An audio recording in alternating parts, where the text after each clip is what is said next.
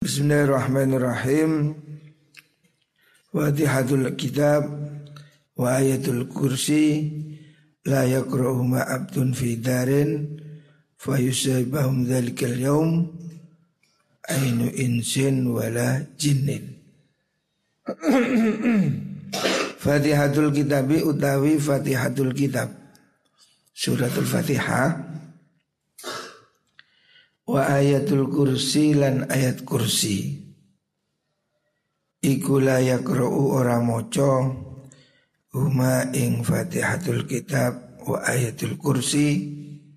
Sapa abdun kaula fidarin ing dalam oma fayusibuhum mongko ngenani hum ing ahlu dar zalikal yaumi ing dalam mengkono-mengkono dino apa ainu insin loro ain atau sihir menungso au jinin utawa jin sihire jin. Jadi Rasulullah Shallallahu Alaihi Wasallam menganjurkan orang supaya baca Fatihah dan ayat kursi. Jadi Fatihah dan ayat kursi itu apabila dibaca bisa menolak sihir baik dari manusia ataupun jin. Jadi setiap hari hendaknya membaca Fatihah dan ayat kursi. di rumah di mana tempat ya, bacakan ayat suratul fatihah dan ayat kursi. Ayat kursi ini banyak sekali faedahnya jadi khususnya gangguan dari makhluk halus ini insya Allah bisa diatasi dengan bacaan ayat kursi. Dan ayat kursi ini supaya akhirnya wala ya'udhu hifdhuma wa huwal aliyul azim. Diulangi tujuh kali. Ya, diulang-ulang.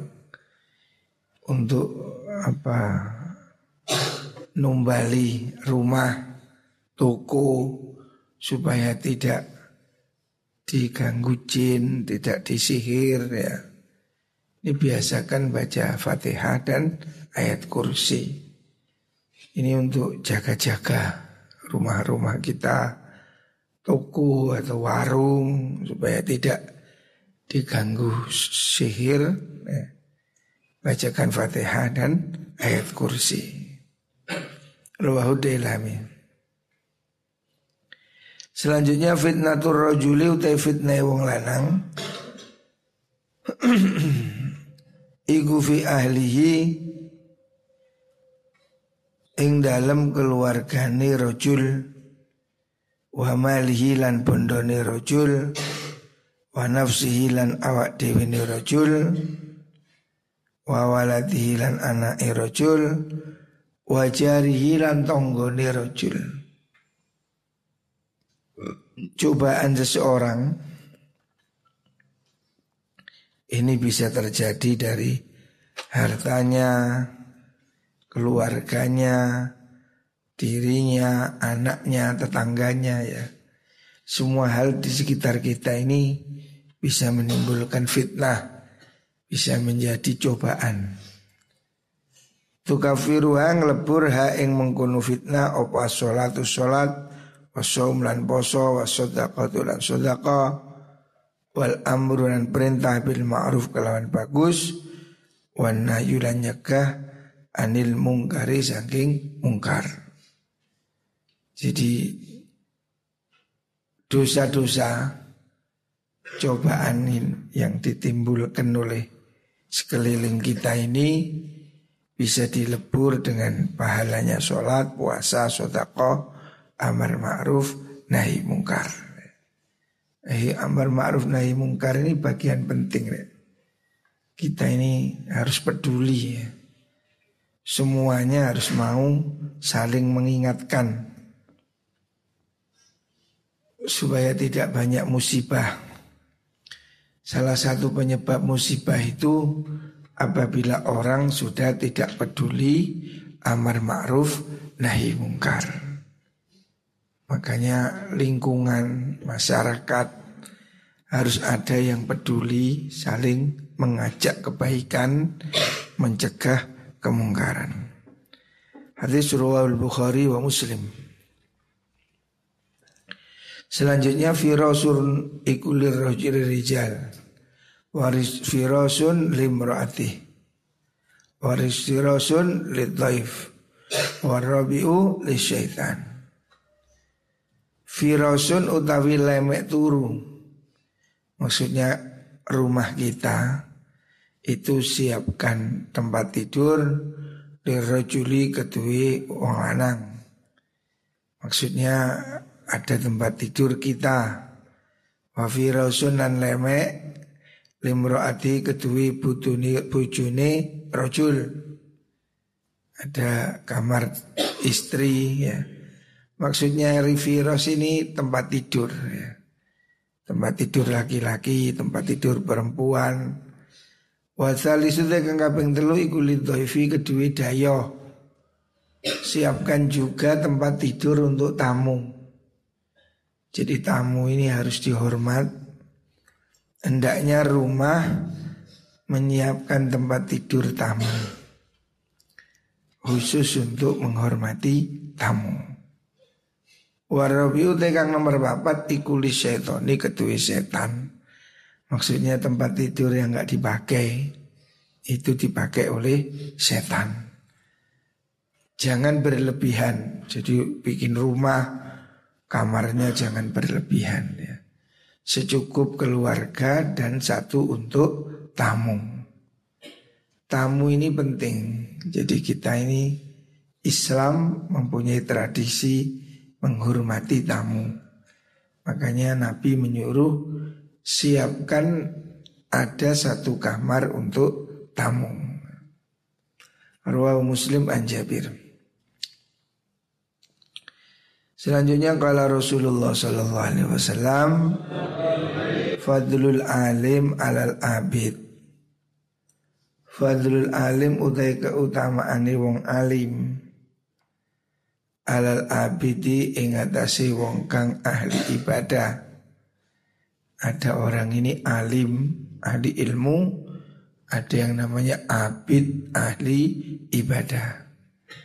Tapi kalau dibanding ahli ilmu dibanding ahli ibadah Iku kafadli koyok keutamaan ingsun Ingsun kanjeng nabi Ala adnakum ingatasi luwe anda pesiro kape Jadi antara alim dan abid Itu imbangannya nabi dan umat Jauh sekali.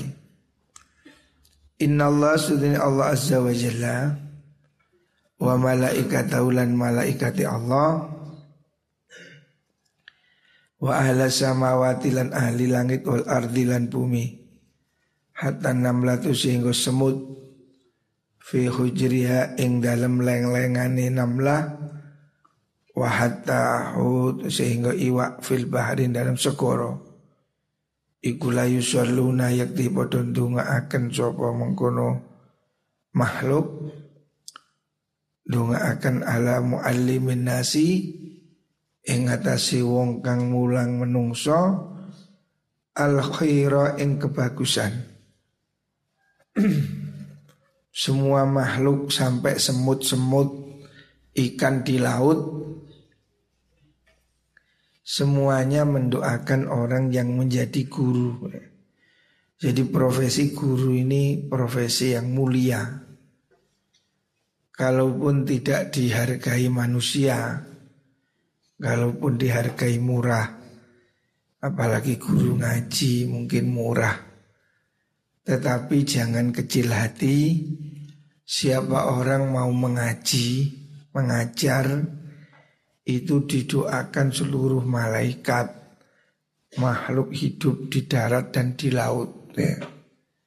Di sinilah keuntungannya orang jadi guru, rek. jadi kiai, jadi guru ngaji.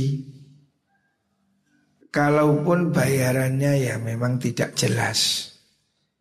Pondok-pondok ini bayarannya ya mungkin sangat minim, tapi berkahnya besar. Berkahnya doa malaikat ini. Makanya ayah saya dulu selalu berpesan santri-santri usahakan kalau pulang itu ngajar. Jadi mengajar ini jangan dianggap sebagai profesi. Mengajar ini anggap sebagai tugas. Tugas dari kanjeng Nabi. Jangan kamu merasa mengajar ini beban. Mengajar jangan kamu ngitung-ngitung bayaran biro ya. Apalagi di pondok, apalagi ngajar ilmu agama. Ya. Lakukan dengan penuh ikhlas Hikmah kepada ilmu Insya Allah ya. Jangan khawatir Gusti Allah maha kaya raya. Ojo cili hati mbak rezeki Gusti Allah. Kalau kamu mau mengaji, mengajar, didoakan malaikat dan semua makhluk. Ya. Ini kesempatan, keuntungan besar. Dari situ insya Allah timbul keberkahan. Saya berusaha untuk selalu ngajar karena memang pesan orang tua saya hendaknya mengajar. Ya. Sudah saya ngaji mulai dari pondok sampai sekarang.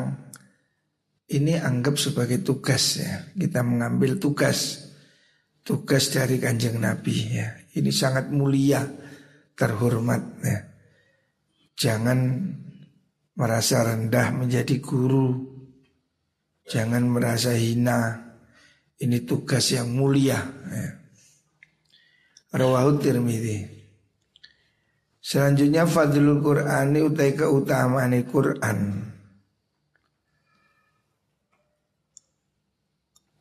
Ala sairil kalami ing atase sekerine piro-piro ucapan. Quran dibanding yang lain ucapan manusia. Iku kafadlir rahmani koyok keutamaan Gusti Allah kang Maha Rahman ala sairi khalqihi ing atase sekerine makhluki Allah. Jadi jauh-jauh Quran tidak ada tandingannya. Jangan menyamakan Quran dengan puisi atau seseni atau apa pun ya. Jauh sekali perbandingan Quran yang melupakan kalam Allah dibanding kalam makhluk. Jadi Al-Quran ini bacanya saja dapat pahala. Satu huruf dapat sepuluh kali lipat. Makanya kamu yang program tahfidz ini harus sungguh-sungguh. Bahkan kalau bisa semua ini berusaha tahfidz.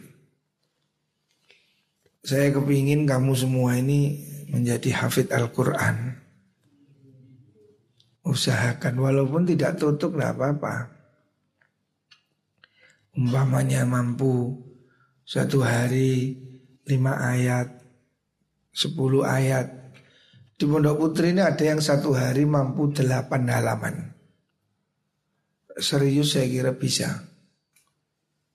Dan ini tidak mustahil kalau kita cicil ya sedikit-sedikit Istri saya hari ini juga menghafalkan. Kamu di pondok kesempatannya cukup, hendaknya berusaha hafal Al-Quran. Karena kamu masih niat saja, kepingin hafal Quran. Niat tok ini pahalanya sudah besar. Mulai baca kamu satu huruf dapat sepuluh kebaikan. Padahal untuk hafal satu ayat, lima ayat ini kan diulang 20, 30, 50 kali ya. Berapa jumlahnya itu tidak terhitung. Jadi kamu yang punya hafalan Quran ini jangan diremehkan. Itu nikmat hidup ya. Anugerah Gusti Allah yang besar itu Al-Quran itu. Makanya semuanya minimal saya minta hafal juz amma minimal ya. Semua santri Anur satu ini saya wajibkan minimal hafal juz amma tambah surat Yasin, Waqi'ah. Kamu hafalan Al-Quran, ini pasti akan mengubah hidupmu menjadi lebih baik. Sebab setiap hari kamu melihat Al-Quran, setiap hari wudhu, setiap hari deres, ini pahalanya besar sekali. Luar biasa. Jadi jangan menjadi apa namanya kecil hati oh, Al-Quran itu tinggi sekali ya. Jangan kamu remehkan. Faedahnya besar. Pahalanya luar biasa ya. Jadi kalau kamu ikut tahfidz, kamu harus punya semangat yang kuat. Insya Allah ya orang ahli Quran itu besok Nah kata Rasulullah Sallallahu Alaihi Wasallam Orang yang ahli Quran itu kumpulnya dengan Safaratil kiromil baroro Malaikat orang-orang yang mulia Jadi mulia, dijamin mulia Makanya hafalan Quran supaya diperhatikan ya. Saya kepingin ya anak-anak saya semua saya suruh hafalan Quran. Alhamdulillah sudah dua hafal Quran Dan saya senang ya. Ini lebih membanggakan daripada jadi dokter di mana mana dokter banyak ya. Hafal Quran semakin sedikit ya Makanya kalau kamu punya kesempatan Di pondok ini Bisa ya. Dicicil. Sedikit demi sedikit insya Allah lama-lama menjadi bukit ya. Tambah banyak itu Rawahu Abu Hurairah. Selanjutnya fadlul alimi utai keutamaan wong alim. Alal abidi ingatasi ahli ibadah Keutamaan orang alim dibanding yang hanya ahli ibadah. Iku kafadlil qamari kaya utamane rembulan Lailatul Badri ing dalam pengine bulan purnama. Ala sairil kawakibi ing atase sekerine piro-piro bintang. Jadi keutamaan orang alim Orang iso ngaji alim fikih, alim Al-Quran Itu keutamaannya seperti bulan dibanding bintang. Artinya dia dimuliakan. Maka jadilah orang alim ya. Ngaji jangan berhenti. Belajar jangan berhenti ya. Terus belajar. Rawahu Abu Naim an Mu'ad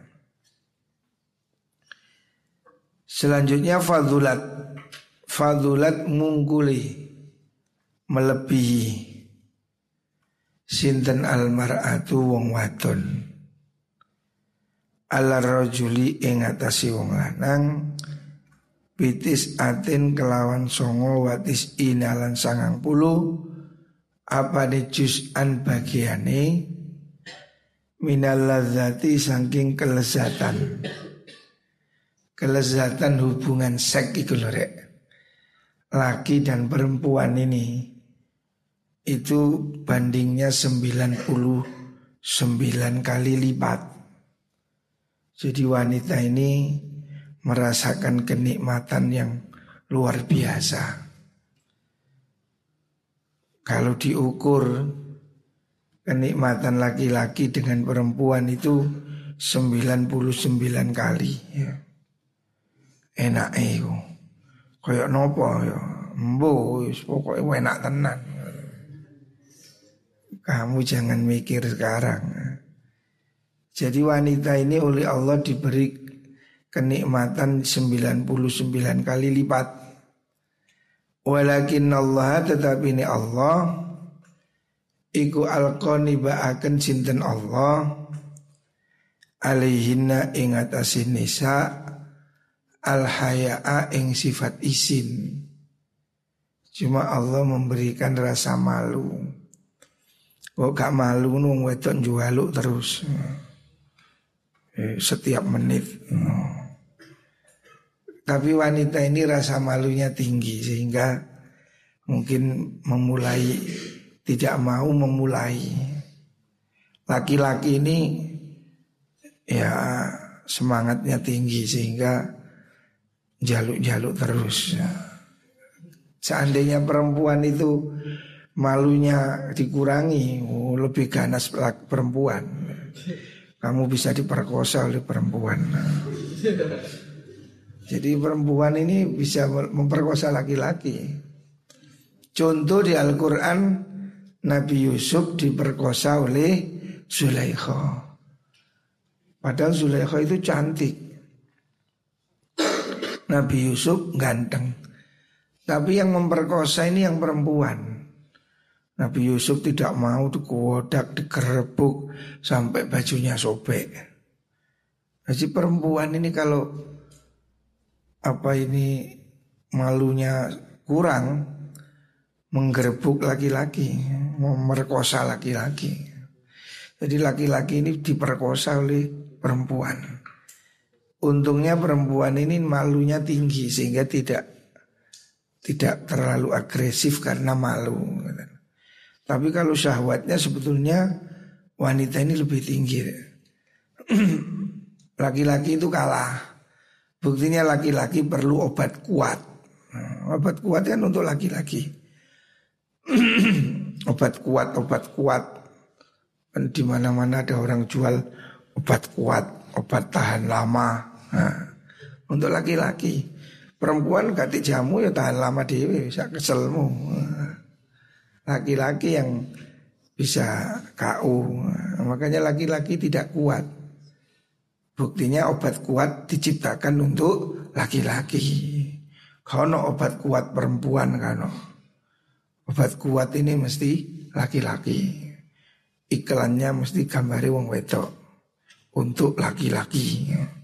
Ini laki-laki ini masih perlu di durungi obat. Nah, kalau perempuan kata obat ya berapa kali pun kuat ya.